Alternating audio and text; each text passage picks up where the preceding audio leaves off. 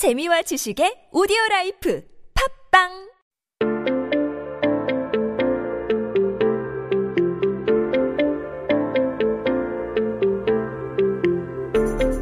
Hey everyone, you are listening to 한국어 천재 on TBS EFM 101.3 with me, Kayla. Thanks for tuning in. And right now, we are looking at some headlines on this day in history.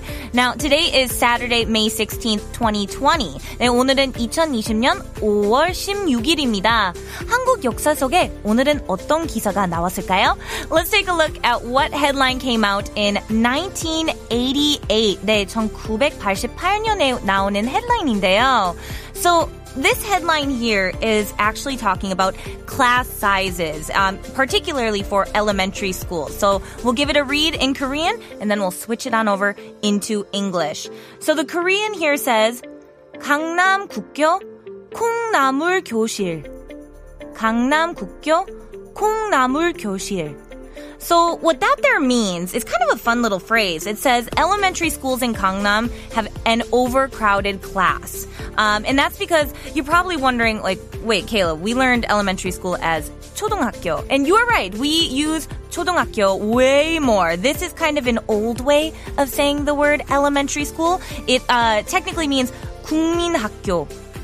국민학교. And it's kind of the old way of saying elementary school, but it's changed over now and we use 초등학교 for elementary school these days. So these elementary schools in the area, the neighborhood of Gangnam, had what was called 콩나물 교실. And what that means uh, is we're not actually talking about bean sprouts, okay? Because 콩나물 means bean sprouts, like that's literal definition of it. But this is more of a, a metaphor to describe like how crowded some place can be. 뭐 사람이 몹시 많아서 빽빽함을 비유적으로 이르는 말이에요. So you just kind of are talking about how packed something is.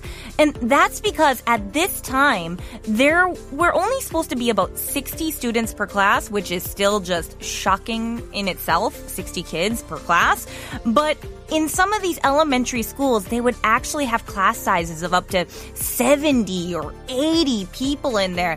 And they even had to switch these into morning classes and afternoon classes. It was called 이부제 수업.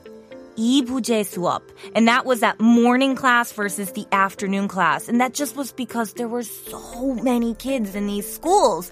And I mean, part of this is because, you know, back then, just like in the 70s and the 80s here, there was a lot of development going on at the time. Um, and so these apartments and villages were all being redeveloped and a lot of families moving in. So there were just a ton of kids. But I mean, oh my goodness, as someone who was an elementary school teacher, wow, the idea of having 70 or 80 students in a class, that just like horrifies me. That is my nightmare right there. I love children, but 80 kids in one class, oh goodness gravy.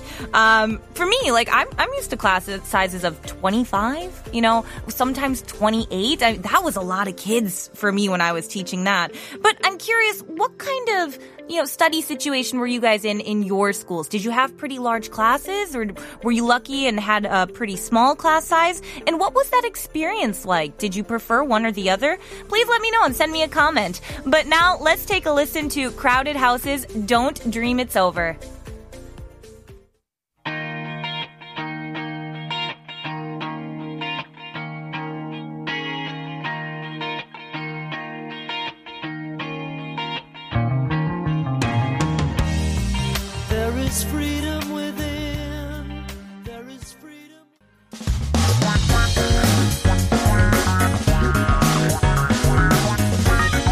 한국에 대한 최신 소식과 한국어 공부를 한꺼번에 할 수 있는 시간 Headline Korean. That's right, everyone. We're going to take a look at those headlines that come up in the news every day, and we're going to break down those current issues not only by talking about the topic, but by looking at those words and those phrases that you're going to see time and time again. So keep yourself updated with the latest issues in Korea by tuning into Headline Korean every day. So today's article, let's take a look at this. It's um oh, it's quite complex. It's about medicine and the labeling system, which I find to be a kind of an interesting topic, especially in this day and age here when there's so many things going in and out of our bodies. So let's take a look at this title in Korean first, and then we'll switch it on over into English. Now the Korean title is quite long, so bear with me here. I'll promise I'll break it down for you in just a second. It says, 내가 먹는 약에 유해 성분 들어갔을까? 의약품 전 성분 표시제 오는 7월 전면 도입. So that's quite long, so I feel like we're gonna need to break this down. It says, does my medicine contain harmful ingredients? Oh, that sounded very voice actory. Let me try that one more time. Does my medicine contain harmful ingredients? The all ingredient labeling system for medicine will be introduced in July. Whew, I just love how in Korean you can squish all that information into just one line. That is amazing. Um, so what we're looking at here is medicine or medical supplies. And the reason we know that is because the word for medicine is 약, or in this term, medical supplies is 의약품. 의약품.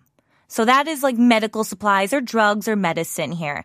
Now we're talking about does it contain this? Is it in there? These harmful or dangerous ingredients. Now the word for harmful is 유해. 유해.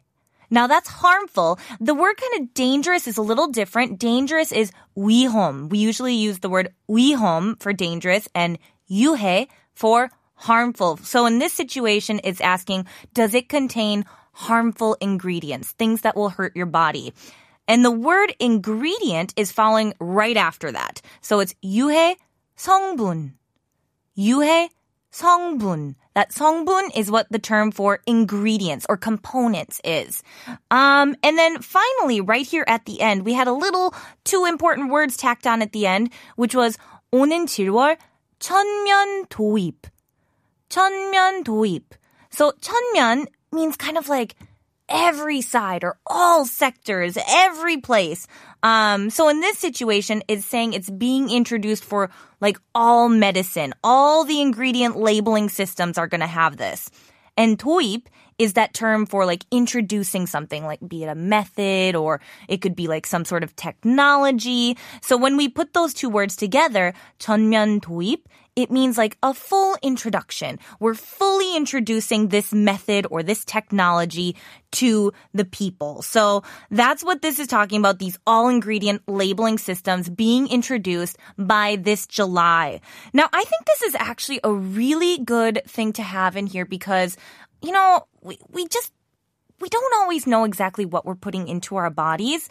And so I think it's important for, especially for people who want to know this information, who are interested, um, to have access to that information. Now, it's not going to be coming out exactly, you know, on the dot turns July 1st and everybody's going to have this all changed over. There is a two and a half year grace period for all these uh, companies and pharmacists to get their labeling system in order. So don't, you know, don't be waiting on your edge of your seat there on July 1st. But I think it's pretty great that there is uh, this kind of system being put in place. And I know it is a hot topic among people because the delay, the grace period's been delayed before and it's become this whole big process. But overall, I just see progress as such a great thing in life. And so I'm so happy to hear that we're going to be finding out more about what we're putting in our bodies. But I'm curious as to what type of person are you guys? If I'm being honest, I don't always read what goes into my body or even for things like skincare, what I put on my face or, you know, my makeup and stuff. I really have only just started to look into that recently due to some friends who work in the skincare and healthcare industry. They've kind of taught me more about it. But I'm curious if you have already had an interest in that and you're the type that reads those instructions or ingredients. Or are you more of the type that's, meh, it's okay, don't really, you know, care as long as it's approved by a, you know, board of directors, you're okay with it. So let me know. 여러분 혹시 물건에 서 있는 설명서나 성분을 다 읽어보는 타입이신가요? Are you that kind of type that does that? Please send me a comment on the YouTube live stream or on our Instagram page at Korean Genius 1013. Now, before we come back here with Korea 101, let's take a listen to Bon Jovi's Bad Medicine.